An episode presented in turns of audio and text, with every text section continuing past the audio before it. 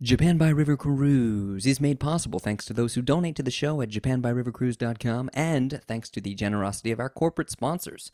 This week's show starts with a message from the marketing team that got Noto Japan to buy a giant squid with its corona money, who has just recently changed its name to the marketing team that sold the statue of a giant squid.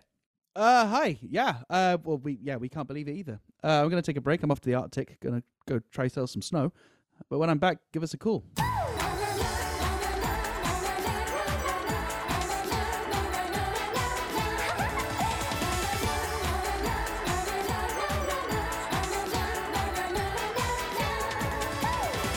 Hello, Brian, and welcome back to Japan by River Cruise. I'm Bobby Judo. And I'm Ollie Horn. And joining us this week is Chelsea Szendi Schieder, Japanese social activism historian, author of Co-Ed Revolution, whose seminal work on the desegregation of the Japanese riverboat industry forever changed the way we think about members-only boat clubs. Chelsea, thanks for joining us. I'm glad to be here. Last week, we did a controversial show on the definition of visual kei, and we're disappointed to discover that literally no one got mad at us for it online. That's why Chelsea is helping us up the stakes this week with a talk about efforts to revise history and erase Japanese war crimes. Then hopefully next week we can talk about the right wing backlash that followed said talk. Plus, Ollie's got your weekly river cruise recommendation. Ollie? Yes, Bobby, this week's recommendation is the Sumida River Cruise in Tokyo, whose port operators, in anticipation of the increase in foreign visitors, have made things considerably easier for them by allowing, finally, full width as well as half width boats. Also, the popular annual river cruise concert, Yotoboizu Session, or as it's commonly called, Yobo Seshu, had to shut down its reservation website after being overwhelmed with traffic for some unknown reason. We'll look into that later, but first, Soap Talk.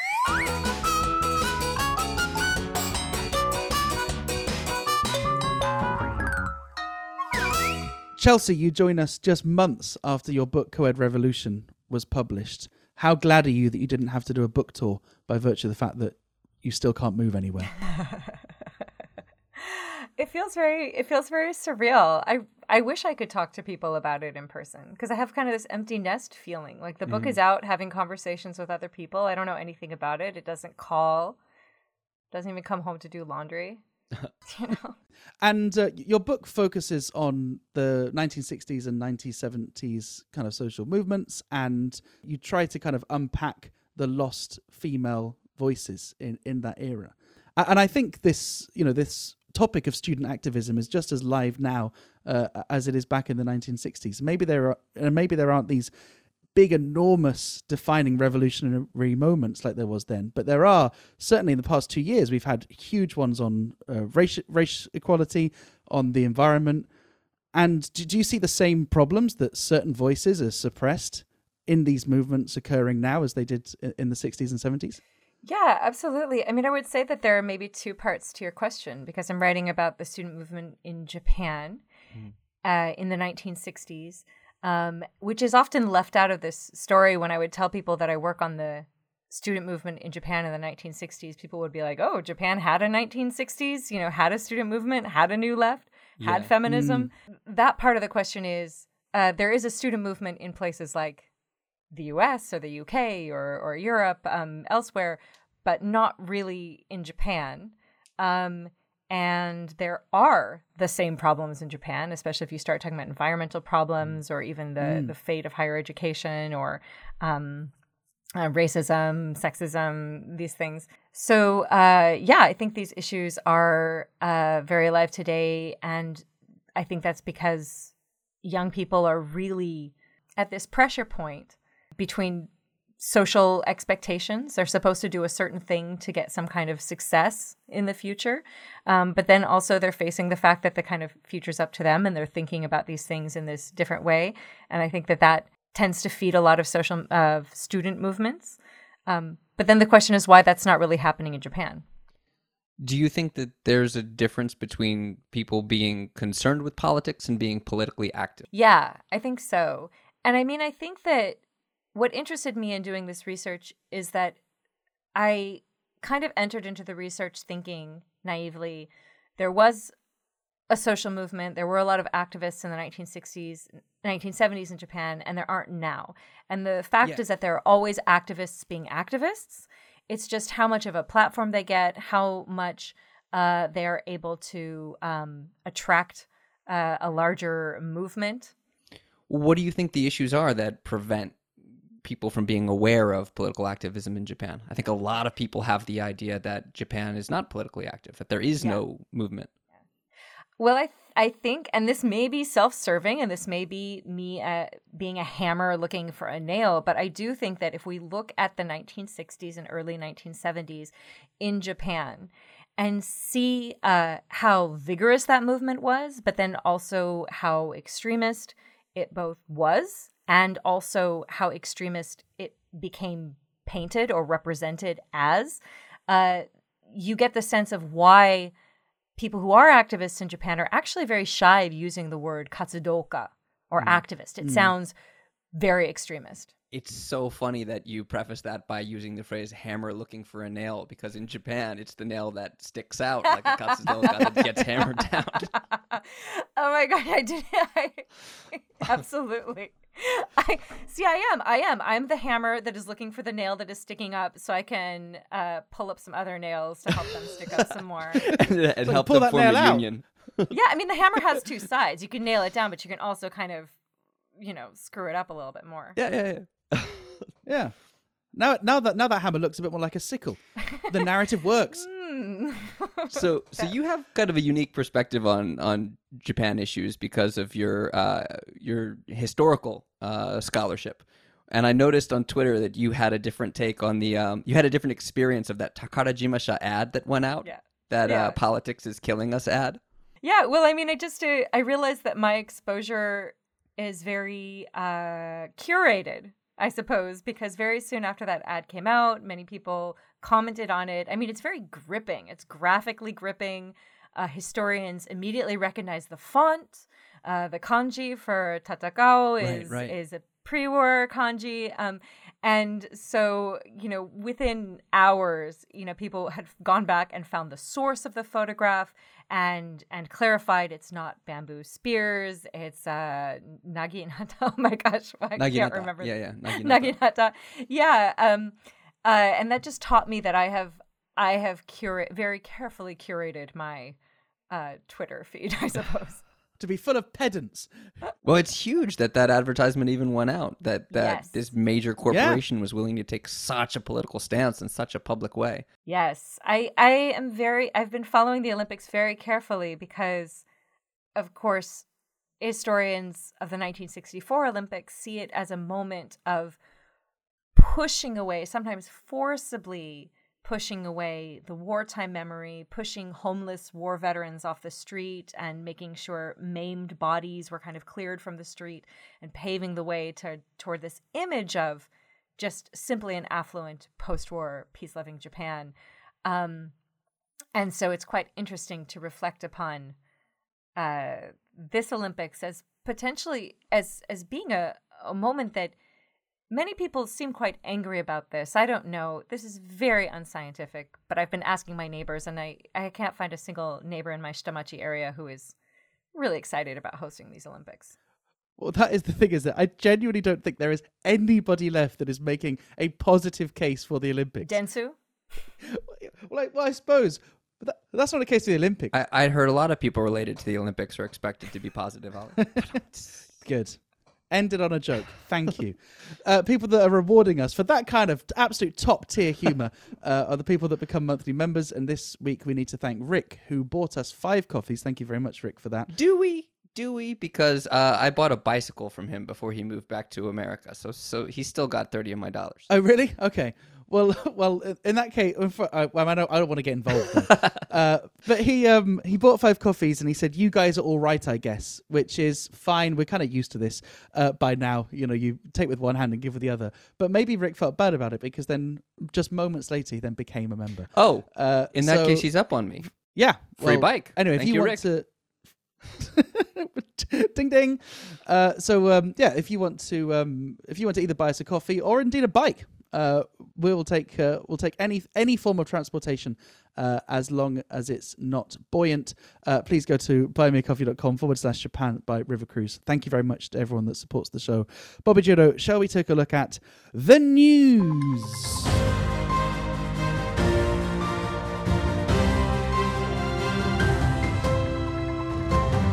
Bobby Judo, what's in the news well? Week? The Olympics is almost upon us, maybe. And while it's an event that's always held up as a bastion of international harmony, it actually always tends to put a spotlight on international tensions. Uh, living in Japan, I always notice how things like the territorial disputes between Japan and South Korea get litigated in the Olympic venue stands.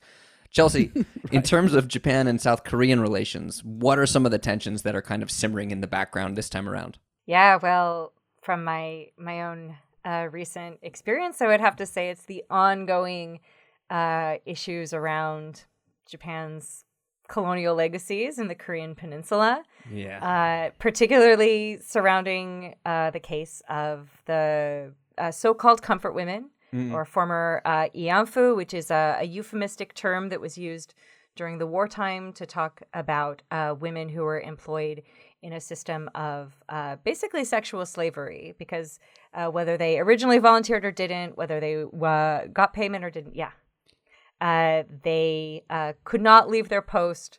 Uh, they were coerced, um, and uh, some of them are still living. Some of them still put cases through South Korean courts, and this really uh, tends to put the Japanese government on the defensive. And the Japanese government tends to play a, a certain game to its domestic audience, and especially uh, kind of right wing, ultranationalist, historical revisionist audience, while at the same time to the international audience, still saying it upholds the 1993 Kono Statement, which recognized coercion and promised to remember the history of the coercion of comfort women.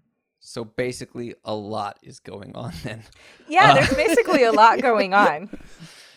A- a- and and we're at the stage where I mean, like like you you just said, it's very easy if you don't know much about this to kind of think, oh well, I kind of thought this was dealt with, right? Yeah. Like Yeah. I vaguely remember that like there was some statement by the Japanese and that was accepted, and you know, like uh, the women which are still alive are getting uh, some monetary compensation and something which at least alludes to an apology. Yeah, more than more than that, I remember that every time Japan says, every time Korea says we demand an apology or we demand uh, reparations, uh, Japan says we already did it. We already did it.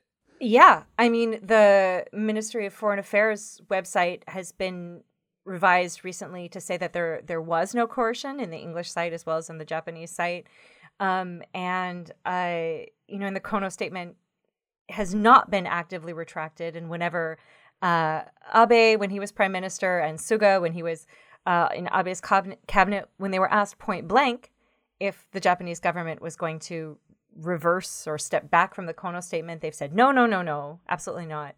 Um, so th- there is a tension at work there um, already. Yeah. while I'm sure we'll talk about kind of the, the specifics and what gestures have been done or rather not done in the in the very recent past, this seems to speak to just a general problem that governments have with having to confront their past. And it seems that it should be the easiest thing to do to a government that has no personal responsibility for this issue to go, yeah, we unequivocally apologize for something real bad that happened a long time ago that we had nothing to do with. It costs them nothing other than some kind of political Yeah. capital, obviously. That's Yeah. got to be the reason why they're not Yeah. doing it. What are the, the levers that a government can pull? Obviously, they can apologize, they could give money, Mm-hmm. they, they could make some proactive steps to, I don't know, to, to, to educate. I mean, what, what are people. Wh- What are people in the government so scared of doing? I, I think it comes down to the education. I mean, there there has been an apology. Um, the apology is of questionable sincerity when periodically you have uh, politicians undermining said apology. Um, right, right. Bobby, I'm really sorry for eating your crisps as I'm tucking into this third Yeah. bag of crisps. exactly. I mean, um, and there have been a lot of discussions about what makes a good apology, and the Japanese government has not followed really any of those guidelines. Um, in terms of the money, the Asian Women's Fund uh, was a was a private fund, and the Japanese government did contribute money to that, which was then dispersed to many former comfort women. Um, many comfort women refused to take it because it also gathered money from many private citizens. So it was this idea that it was a way to kind of address the guilt felt by individual Japanese citizens without addressing government responsibility. Without the government Right. taking the blame. Yeah, exactly. And um, whenever I teach about this to my students, um, who most of whom are are Japanese and many of whom were raised in Japan, but interestingly, many of who grew up in Asia and have very different stories about their experience with this.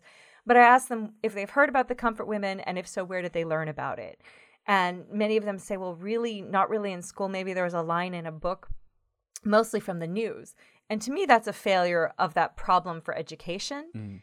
And so then for me, that question is, well, what does it cost the government? And this is when history is really interesting, is because every subject perhaps is rather ideological. But when you think about in school, when you learn history, it is very different than the way you learn science or you learn math because it's usually framed around your national history and it's Mhm. usually framed Yes. with this idea that you're going to have this certain kind of national identity and it's not framed around what professional historians do which is deal with sources and evidence right it's really kind of framed on like you should know your founding fathers and you should like you know know these dates and events and um, it's either like so deadly dull and so boring and so many just facts and events that people learn to hate it or it can be just this heritage history Yeah.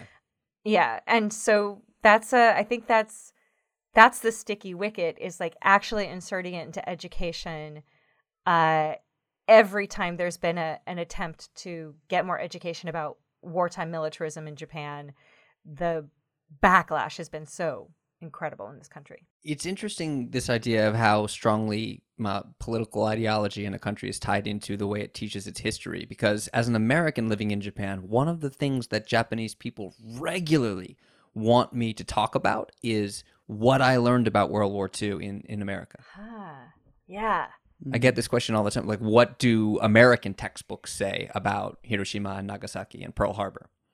Yeah And and I have to go, I'm American. You know, we don't have history textbooks anymore. actually actually according to some studies by some historians young people don't even learn history in school anyways like they learn it from tv and movies and grandparents and like that's it you Yeah. know so it's like there's also kind of this part where you're like well why are we worrying about what you're learning in school um but i mean there is this kind of um uh and that question often even gets framed around hiroshima or the atomic bomb when i mean the tokyo fire bombings yeah. seems to be this the the kind of original war crime that that paved the way to allowing you know forces in in uh, in America to imagine dropping an atomic bomb on a city. The thing that I really struggle to understand is what Japanese nationalists think they can gain by suppressing this issue. Like, what what is it that motivates them? In some senses to me it's like the biggest case of KY, Kuki Yomenai, where it's just like you're going to go after statues of young women like uh, that are that are that are popping up around the world. Like it's just bad from a public relations uh, perspective. Um, a word i see bandied around a lot um, by you know denialists or historical revisionists is is honor um, this idea of national honor um, and so that seems to be involved in it and i and i also just think that that there's this not just a ethno-nationalist current but also a misogynist current Mm. where it's like we can't believe women like women lie Right. you're gonna believe this Yeah. Yeah. uneducated uh you know malaysian woman Yeah, you could draw parallels here with revisionist history in, in America too. You, the idea of uh, the heritage of the Confederacy, where people use words like pride or honor or history. But among those people, there's a small segment of them, and it might be small, but there's a segment who what it's about is racism. mm-hmm. And so, in terms of you know ultra right wing Japanese nationalists who don't want to acknowledge the comfort women, a lot of it is either misogyny or hatred of Korean people. Mm, very, yeah. I have been exposed to a level of anti Korean hatred that um, I had heard existed, um, but wasn't completely aware of. And, and, you know, to, to the extent, you know, my kid came home from daycare and was like, oh, Dare-dare-kun is Korean.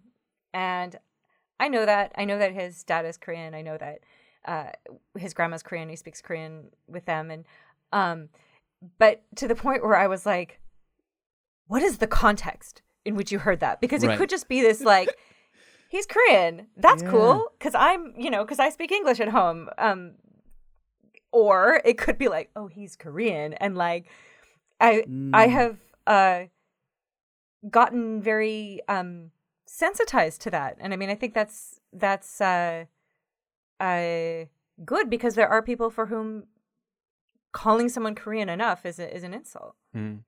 Is the suggestion then that there are some people who are maybe p- like pleased this happened, M- more more than just they're denying it ever happened? They're saying yeah, and and this this is fine. Well, I- I think that this is the issue that comes up, and I think the comfort woman is important for global history and global law. So, this legal precedent of the comfort woman case becomes important to legal cases in Rwanda and in uh, Yugo- former Yugoslavia and Bosnia, right? Um, so, being able to understand gendered violence, sexual violence uh, during wartime is important for law now. Uh, and there are people who say, "Well, war is hell, whatever." But there have there in our modern period, we've never not had laws about warfare. I did a double negative. We've always had war- laws about what you can and can't do in warfare.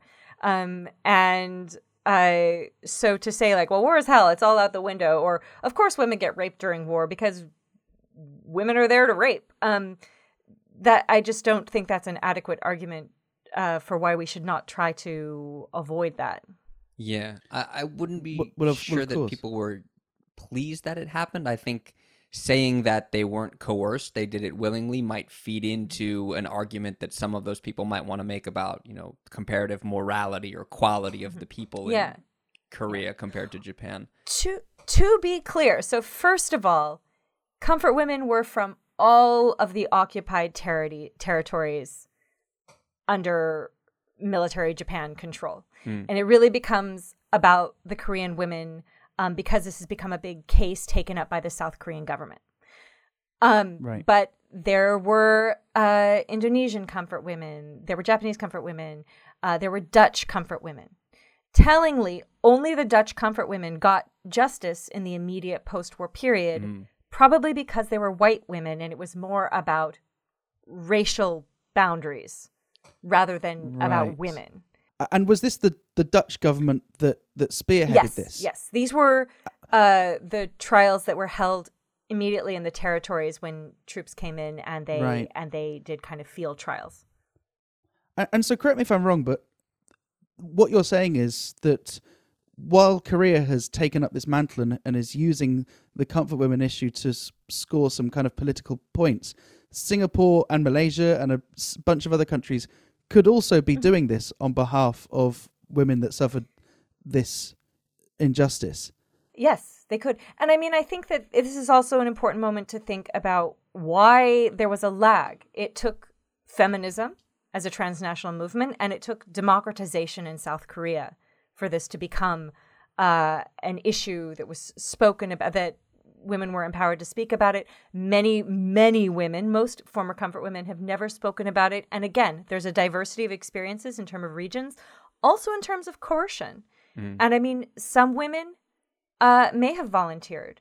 And we also have to think about volunteering in the historical context where it's like, who did anything volunt- voluntarily during the wartime period? There are all kinds of levels of coercion. Okay, so let's do something that we've never ever done before on this podcast and imagine a world where things get better. Um, what should a government do? Well, like, what are the lessons to learn? And, and in an ideal situation where there aren't people saying, you know, this is Korean propaganda, this never happened, what is the good example for a country that's committed an atrocity to follow in rectifying the atrocity? Oh, gosh. I mean, I think that that is a millions, millions in dollar question. Actually, in a cynical way, like In- in I think terms that of, like, sometimes it becomes it becomes payments. but I, but I, but I don't, I don't think payments. I, I think that, and especially like the surviving comfort women are quite old. Uh, at this point, it is about preserving this history and the memory of what happened to them. And uh, I think that when I teach students about this, I mean there there are many ultra nationalists in Japan who say that this is a masochistic history and they don't want to teach Japanese young people a masochistic history. But when I have had students who are receptive to this history and they want to learn more, and I do not force this down their throats, um, because I believe in source based, evidence based uh, learning, and I encourage students who are interested in this to look at sources and look at evidence. Students who have been become interested in this and have continued to do some research about this, I don't believe that they have found this to be masochistic or self flagellation. I mean, it, they didn't do this. And even if they had been a, a 17 year old boy mm. recruited into the army and then they had raped a comfort woman, they would would also not necessarily be the person that I want to hold accountable. It's like wanting to hold people in, in power accountable. Um, and so I would say it's about holding people in power accountable. Um, and also about being able to see uh, links and causes across borders, because I think it's very empowering for many of my young female students to try to think about this and to read things being published by young women in South Korea now who think about uh, comfort women and Me Too and sexual harassment and sexual violence in South Korea today alongside comfort women. Yeah, I mean, I, I, I look at the example set by countries like Germany, where they confront the history of the Holocaust with very, very strict, regimented uh, policies to prevent those kinds of movements again in the future. And it's it's it's a it's so effective that there's more neo-Nazism in America than there is in Germany. Well, quite. And that is a point of optimism that you said that there's a generation of young female scholars that might be engaged by this issue. Yeah. And male scholars. I, I would like to point out that probably the leading scholar historian of, of the comfort women issue is a, is a Japanese man, Yoshimi Yoshiaki. I mean, right. this is not uh, just about that. I just think that the empowerment angle comes from um, young women who live in sexist societies today. South mm. Korea has its problems. Uh, Japan has its problems. Um, uh, and for young women coming up in these societies to be able to uh, see these problems through a historical lens and feel empowered by certain coming together of women across generations and across borders to hold people accountable. Yeah, exactly. That coming together of women happened at a, at a very particular moment when Ramseyer published that article. yeah, let's talk about. So, without giving him too much attention because he doesn't deserve it, I, what I really want to know is what is it about ultra conservative white men that are drawn to ultra conservative Japanese nationalism? I'm going to ask you to. I mean, I know you're not you're not ultra conservative white men, but I do. So I'm raising a white boy in Japan, and I see the ambivalence towards his whiteness, towards his maleness, mm. and hmm. he's quite small. and I heard. How, how old is he? I'm only four. Oh, almost five. Yeah. Yeah. Um, but I'm I'm very um maybe too aware of these things. Um, no, but, my uh, my my girls are just about to turn six, and I like they constantly surprise me with the things that I see them processing. That I go, this is much yeah. much more deeper and complicated than I expected a six year old to have to process. Yeah, yeah. I mean, my kid told me the other day. He's like, "Mom, Japanese people have English minds, and English people have Japanese minds." And just no no further elaboration. What? Um, I think he meant English language. Sorry, Ollie. He just doesn't really understand that America English. You know, he doesn't right. Oh, okay. know that yet. Um, but okay. Ramseyer, one of the qualifications he often lists is that he went to kindergarten in Japan, and so um, my child also came to me and told me, "Mama, I know everything about Japan because I was born in Japan." And I was like, "No, yeah, you're gonna need better citation practices, kid."